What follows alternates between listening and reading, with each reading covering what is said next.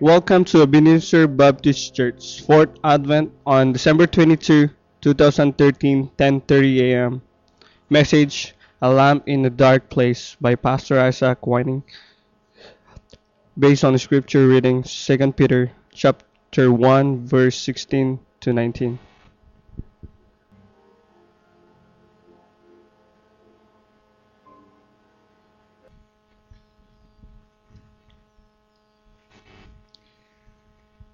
So it's the fourth Sunday of Advent, and the past couple of weeks, I've been doing a lot of visits of some of our elderly and shut ins. I used to do just a few of them, but now with Pastor Ryan gone, no senior pastor, a lot of that fell to me. And what we do is we go and visit with them and we bring them a poinsettia, and it's actually a lot of fun. Some of the visits, all of the visits are enjoyable and some of them were very, very fun. And I'll tell you a funny story, maybe one of my favorite moments from one of the visits.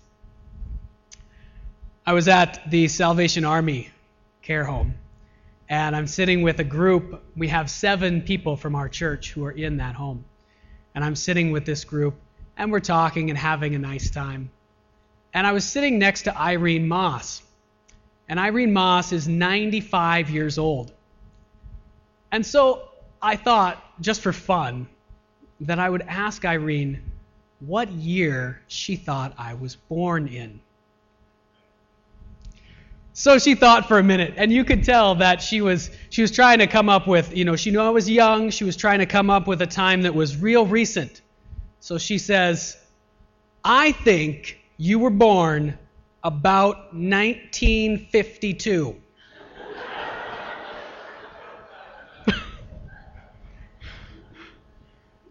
So I smiled and I told her, What would you say if I told you I was born in 1979? And the whole room erupted in laughter. Irene looked over at me and she says, My goodness, you're just a child.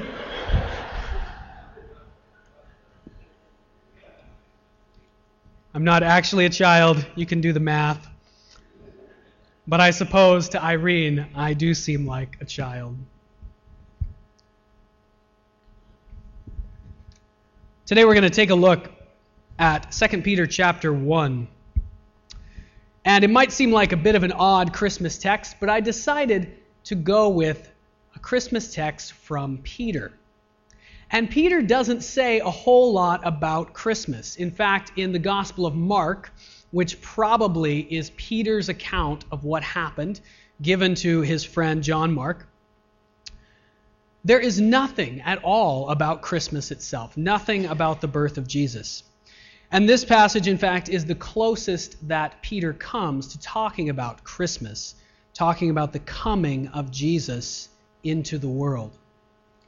What we'll do this morning is I'll tell you a couple of stories, a couple more lessons that I've learned from visitations We'll go through the text, talk about the greatness that Peter saw with his own eyes in Jesus, and talk about this image that Peter gives us of a lamp shining in a dark place. Would you pray with me? Father, as we come to your word today, we ask that it would rule over us control our thoughts, our minds, and our actions. We are here to see Jesus, and we ask that you would make that possible by your Holy Spirit. We pray this in his name. Amen. On these visits, as I've gone from home to home, I try to spend a lot of time listening to the people that I go to see. Because I'm not just going so that they can have a nice visit. I also want to learn and gain some wisdom from this time. And I'll tell you one lesson that I learned this last week. As I've gone and done, I think I did 18, 19, maybe 20 visits actually in the last two weeks. It occurred to me in reflecting on those visits that many people at the end of their lives are given this kind of space. This space where they don't really have anything to do. Sometimes it lasts for a few months, and sometimes it lasts for many years. It's a time when all the things that had supported and propped up their life, most of them have been taken away. Many of them have lost a spouse, many of their friends have passed on, many of their family. They do have occasional visits, but they're also no longer in their home anymore. Their food is prepared by other people, and they have a lot of time just to sit around and do nothing. And this is interesting to me because it's very much like what Jesus himself and the apostles and many great saints throughout Christian history have done on purpose. Think of Jesus in the wilderness. He intentionally removes himself from society and from anything that he has to do so that he has nothing to do, not even preparing food because he's fasting. And these times have been times of great strength for many uh, who have followed Christ before us. As I've gone on visits, it has occurred to me that some of the people who are given this time use it in amazing ways. There's one person I talked with this past week who, during this phase of their life, actually met God for the first time. At the age of 84, this person came to have a real relationship with God and Jesus after a lifetime spent in church. Because in this time when there was nothing else, this person began to seek after God. Praise God. Other people, however, spend this time really not doing much of anything. And I think that this is an illustration for us as we listen to Peter today. The message of Christmas is all about seeking God, is all about becoming the kind of people who can see what's actually happening in all of the Christmas stories that we have, especially in the shepherds and the angels, in the wise men who come from a long distance to see the baby Jesus, we have examples of people who saw what was obvious to anyone who went out to look, but who saw what most people did not see at all. The shepherds and the wise men were doing nothing but paying attention to the sky, to the heavens, to what God was up to, while Bethlehem missed it. Let me read for you this first section 2 Peter chapter 1 verse 16 and following. And we'll see what Peter has to say. This is a slightly different version than was read just a minute ago.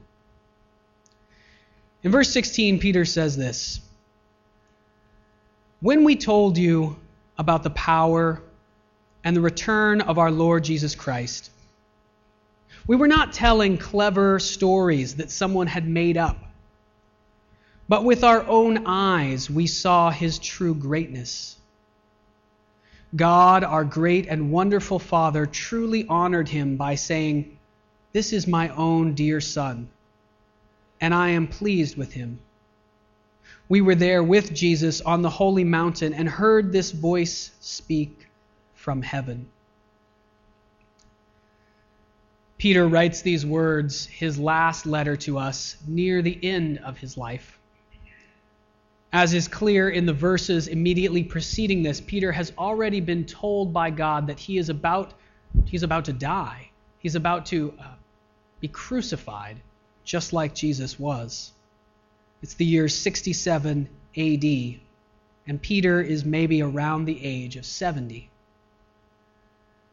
He's writing his last letter, and as we saw in the last letter, the uh, last letters of the apostle John, which we looked at last week, 1 John, Peter has a very similar message that he wants to impart to the Christians around the world before he leaves the earth.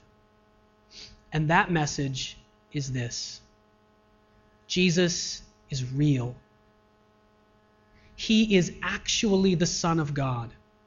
The stories are not made up. We saw it with our own eyes. He tells us for his evidence about the story of the Transfiguration. It's what he's referring to. A night when Jesus had been alone with three of his closest disciples, Peter and James and John, and they had spent the entire night in prayer on the top of a mountain.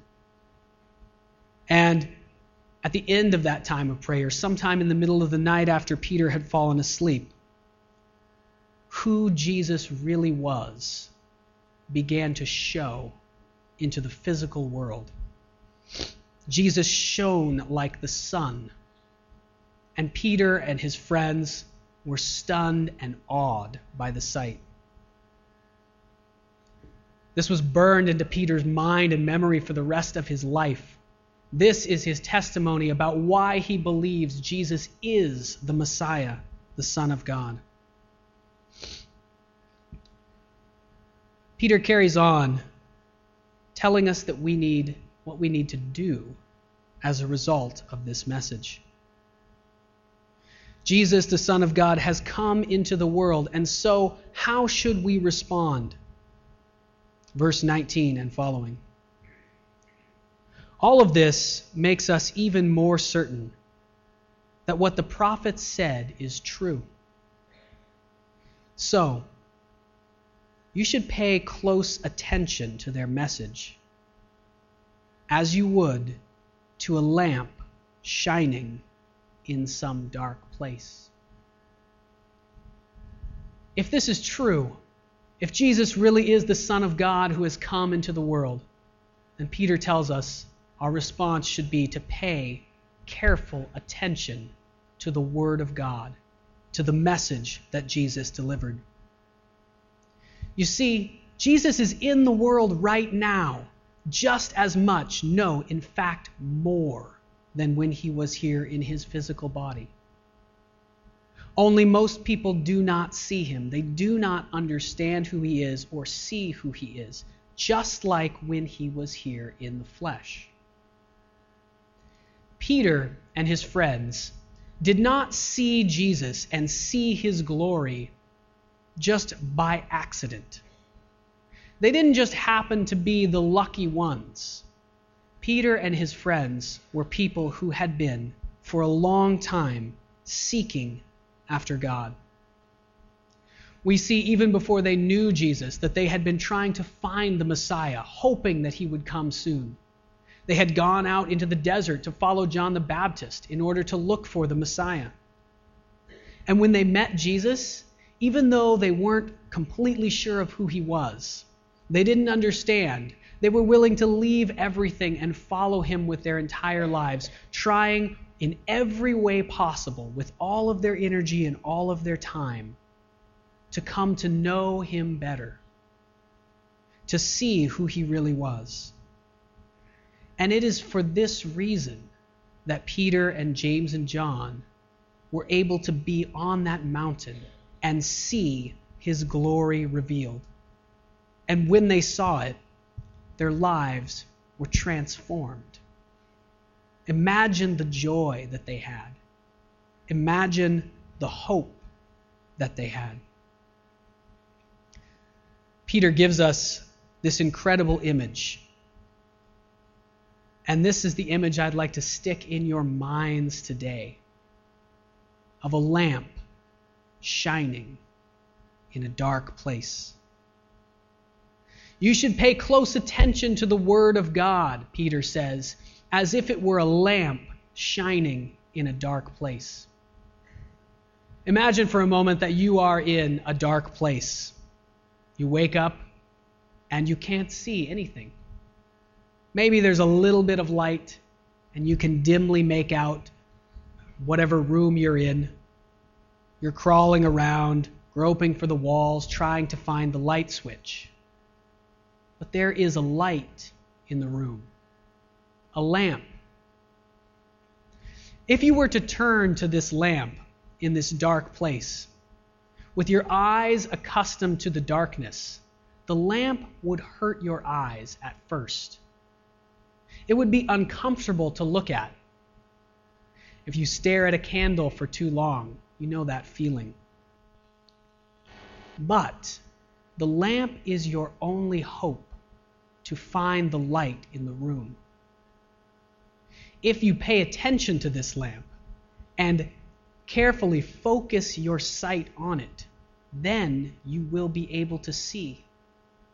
You will be able to use that lamp to discover what else is in the room and maybe even find the light switch or find the window and open it to see that it is daytime, that the daylight is already here. And in fact, when we have a light in a dark room, it is very difficult not to pay attention to it and only it. It is what we are automatically drawn to. And this is what Peter says we should do. If the light really has come into the world, Jesus and the Word of God are like a lamp in this dark place, and we should pay careful attention to it. Why? What will happen if we pay careful attention and keep on paying that careful attention to this Word of God, to this lamp? Peter goes on to tell us You must keep on paying attention until daylight comes and the morning star rises in your hearts. Until the daylight comes and the morning star rises in your hearts. What is the morning star? The morning star is a star, but not really. It's the planet Venus, we now know.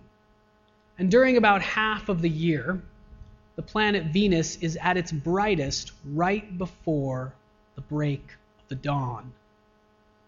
In the ancient world where there were no lights, no electric lights like we have, you could actually see the stars. That must have been great. And this was the herald of the coming of the day. You can see behind me a picture of this morning star with the daylight breaking behind it. The planet Venus is sometimes so bright, depending on atmospheric conditions and what time of year it is. It is sometimes so bright that occasionally it's been mistaken for a UFO. In fact, uh, Often, when it is at its brightest, the UFO reports go up by a lot. The morning star. In the Bible, Jesus is described as the morning star. Peter is telling us that if we pay attention to the Word of God very closely and for a long time, that morning star will rise in our hearts. Have you ever had the experience of reading the Bible and not getting very much out of it? Don't raise your hands, but I'm going to raise my hand. I've had that experience. You read a text or you sing a song, and for whatever reason, it just feels empty. There is a solution to this problem, and that solution is to pay careful, close attention to the Word for a long period of time. This has been proved in many lives. It was proved by Peter himself in his life. It was proved by Jesus in his life. And I have done this many times in my own life. In fact, recently I've taken up the practice of Christian meditation for about the past, I don't know, nine months or so. And Christian meditation is simply focusing very intently and slowly on the Word of God. Not reading it and allowing its meaning to simply escape you, but reading it in a way that it sinks into your very being. And when you do this for long enough, pay attention to the Word of God in many different ways, the morning star will rise in your hearts. You will, all of a sudden, maybe after a long time of giving it close attention, attention, you will see Jesus. You will begin to see things about him. You will begin to see that he is actually here with us. You will begin to see what Peter says that Jesus is real. He is already here. And that will give rise to a flood of hope and joy inside of you. The joy of the Lord, the hope.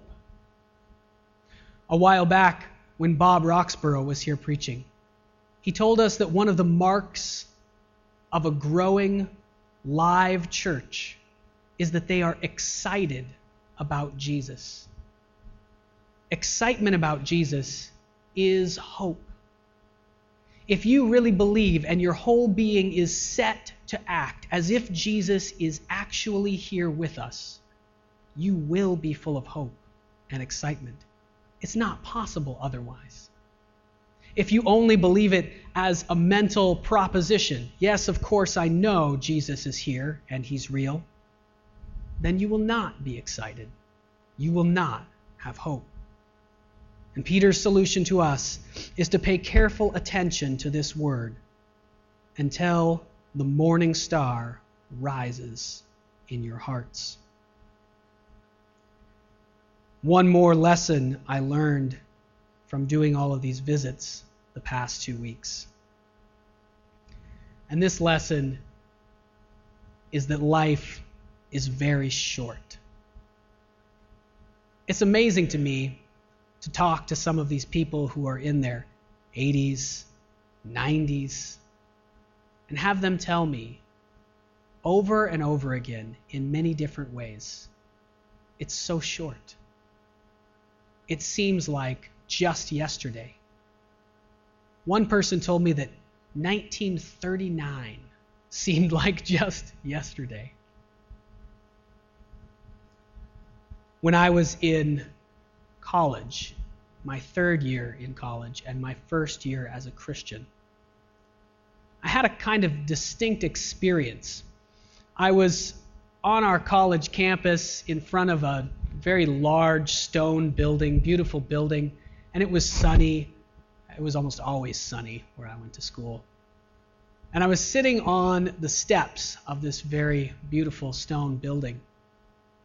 And I don't remember why, but all of a sudden the Holy Spirit impressed an image on my mind. I won't really say it was a vision, I didn't see it with my eyes at all, but it was very distinct and came all of a sudden. And this vision was of myself sitting on a set of steps at the end of my life. I don't know what steps I'll be sitting on when I get toward the end. But as I was sitting on those steps at the end of my life, I don't know how old I was, maybe in my 80s, I had the thought, it seems like just yesterday when I was sitting on these steps in college. Life really is short. We are here for the blink of an eye compared to the life that is coming. Peter encourages us to pay close attention to this word so that right now the morning star might come and rise in our hearts. There is no other time, there is only right now. This is the only time that exists. If you continually say, it's not quite right, for whatever reason, it's not quite the right time for me to press in and pay attention to the Word of God, to Jesus with everything I have. Maybe another time. There is no other time. There is only right now. This Christmas, as we sing the songs, on Tuesday night, as we light our candles, as we look at the light in the darkness, as we remember the stories, let us press in and pay careful attention to it, trusting that what Peter says is true that the morning star will rise and the daylight will break inside of us. Would you pray with me?